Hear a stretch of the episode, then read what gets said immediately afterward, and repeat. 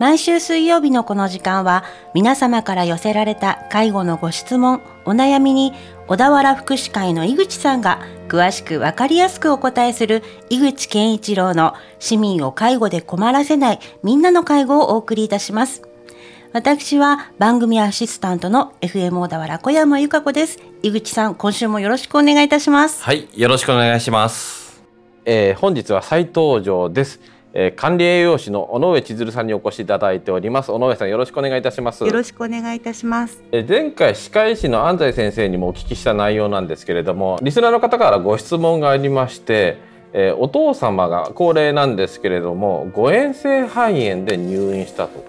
でえー、退院した後にどんな食事を用意すればいいのかちょっと悩んでしまっているというお話をいただきました。はい、で歯科医師の方からはあの歯科医師としてのアドバイスをいただいたと。で今回管理栄養士の尾上さんには管理栄養士の視点で、はいえー、いろいろアドバイスをいただければと思います。どうぞよろしくお願いいたします。よろしくお願いいたします。はい。一般的に誤嚥性肺炎の人がまあ退院した時に何から食べればいいのでしょうか、うん、はい、えーと、その方が入院前にどのような食事形態を食べていたのかがわからないんですけども退院後にすぐその食事形態に戻すのではなくまずプリンやゼリーなどを試してみて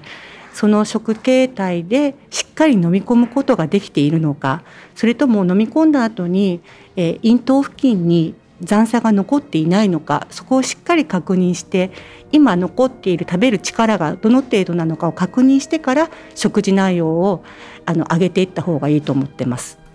咽頭に残差が残ってないっていうのはどういうふうにしたら確認できます？えっとごっくんと1回飲んだ後に何度も飲み込む仕草をする。あと口を開けた時に喉元喉の奥に食べ物が残っているそういう状態が残っているとやっぱりしっかり飲み込めてないというふうに判断できます。なるほど。で先ほどおっしゃってたプリンとかゼリーは市販のもので大丈夫なんですか？はい大丈夫です。でまあこの時期ですけれどもまあ今冬なのでプリンとかまあゼリーとかだったら体冷えちゃうじゃないですか。うん、あったかいなんか食べ物っていうのはありますか？はい。あと例えばあの茶碗蒸しとか卵豆腐とかそういったものは手作りしなくてもコンビニなどでも売っていますのでそういったものを湯煎で温めていただいてそういった携帯のものを探して使ってみてもらえればと思います。湯豆腐とかも大丈夫ですか？はい大丈夫です。でもキムチとか唐辛子とか入れたらやっぱり良くないですか？そうですね。刺激のあるものになってしまいますのでまずはあの味が濃くないもの刺激が強くないもので試していただければと思います。ポン酢とかもちょっとやめていただいてそうですね。最初のうちはやめた方がいいと思います。はい。あとはまあ消化しやすいまあ、食べ物とか、まあ、消化しにくい食べ物とかあると思うんですけれどもどういったものが消化しやすくてどういったものが消化しづらいとかってありますか？はい。えっと、消化しにくいものは食物繊維の多いものが消化しにくくなります。あとは油の多いものは消化しにくい食べ物になります。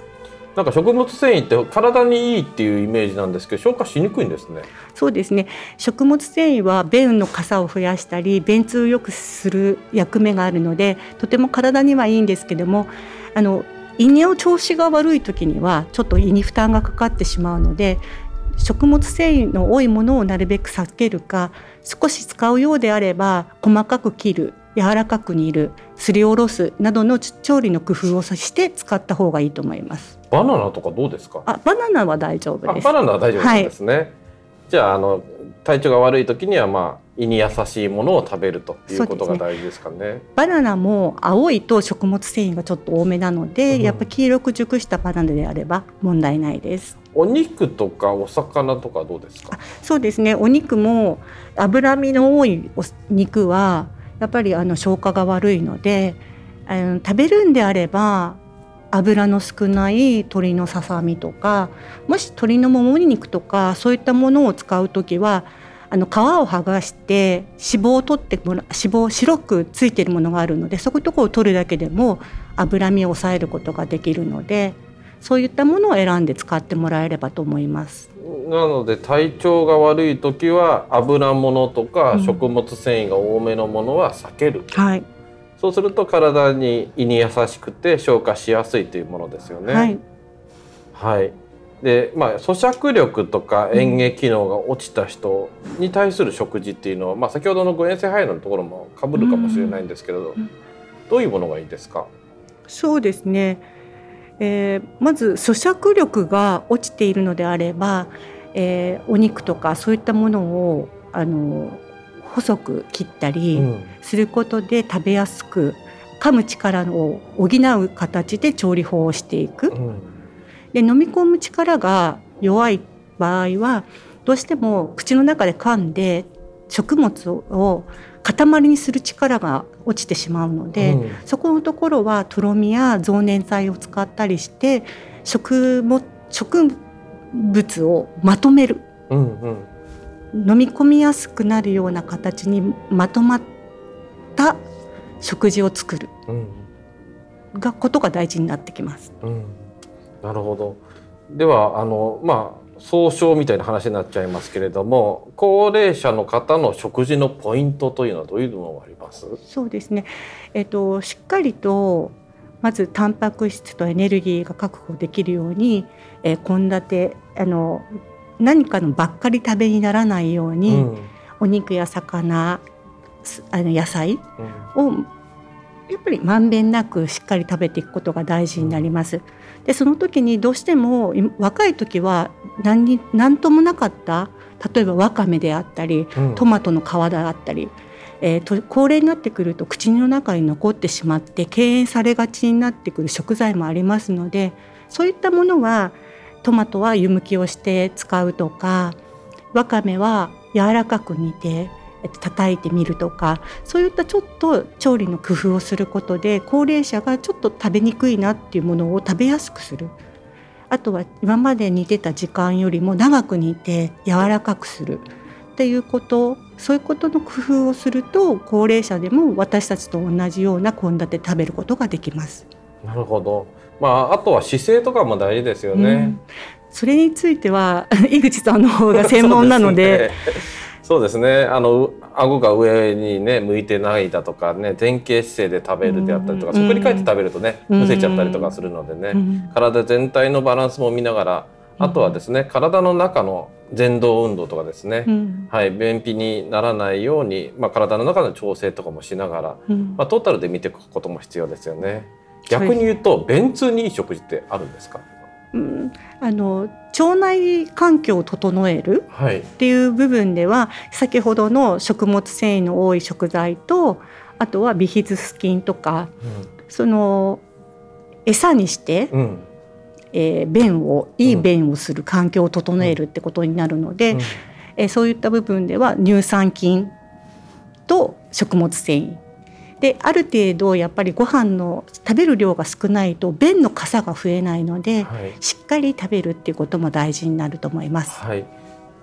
ここであの食物繊維の話がね、今度はプラスの意味で食物繊維が大事だということですよね。先ほどのまあ消化しにくいもので油っていう話も出ましたけれども、生クリームとかバターも油ですよあね。乳脂肪分の高いものはやっぱり消化に時間がかかってしまうので胃に負担がかかってしまうので、はい。胃に調子胃の調子が悪い時はあまり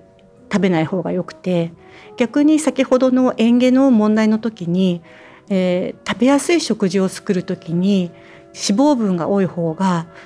滑らかに仕上がったりするので食材をミキサーにかけた時にちょっとの油だったり生クリームを作ってムース状にすることで喉越しが通りやすくなったりするってこともあるのであの胃に負担をかけたくない時は避けるけども飲み込みのやすいい嚥下食を作る時には生クリームとか使ってます。うん、なるほど。逆に消化する時間がかかると太りやすいとかっていうのもあるんですか？あんまりそれは関係ない？そ太りやすいうーん消化がし消化しにくい食べ物を、まあ、食べてるとどんどん体の中に蓄積されちゃうとかそういうことはあんまりない。とかし消化する前にどんどん食べちゃなければ なるほど。はいじゃあしっかり消化するっていうリズムが大事。やっぱり3食の間隔がしっかり、うんあの決まっている方がはい。あの消化に時間がかかるもの例えばお肉類食べたとしても、次に食事を食べるまでにしっかり時間をとっていれば、その間にしっかり消化ができていると思うので、そこのところは消化の悪いものって言っても、体調が悪くなければ、うん。食感の間に消化はできているかなうんうんと思います。逆にあんまり量が食べれないからこまめに食べてますっていうのは体にとってはどうなんですか？あのまあ、こまめに食べることをあの推奨される方もいらっしゃるので血糖値が安定するとか。あ,、あはいはい。とはそういう方もいらっしゃるのでこまめに頻回食うんを取られる方もいるのでそれは医師の指示とかを受けてやってられる方だと思うんですけど。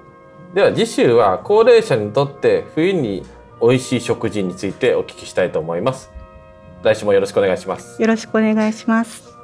井口健一郎の市民を介護で困らせないみんなの介護では、介護に関するご質問、ご相談をお待ちしております。メールは fmo.fm- 小田原 .com。ファックスは0465-35-4230までお送りください。この番組は社会福祉法人小田原福祉会の提供でお送りいたしました。社会福祉法人小田原福祉会純正園では、介護職員初任者研修1月コースの募集を始めました。介護教員の資格を持った講師や、純正園のリーダー職員など、経験豊富な講師が、初めての方でも安心して介護の基礎を学べるようにサポートします。この研修は、純正園蓮華の里での講習と、自宅での通信学習を組み合わせて行います。受講料は4万円。純正園で働きながら講習する場合は、受講料が免除。また、週30時間以上働ける場合は、講習中も勤務扱いとします。事前に面接が必要です。応募資格はありません。申し込みは先着順です。研修期間は2021年1月14日から3月26日。申し込み締め切りは2020年12月31日必着です。お問い合わせは電話0465-346001純正園人事部の安倍、奈良輪までお気軽にどうぞ。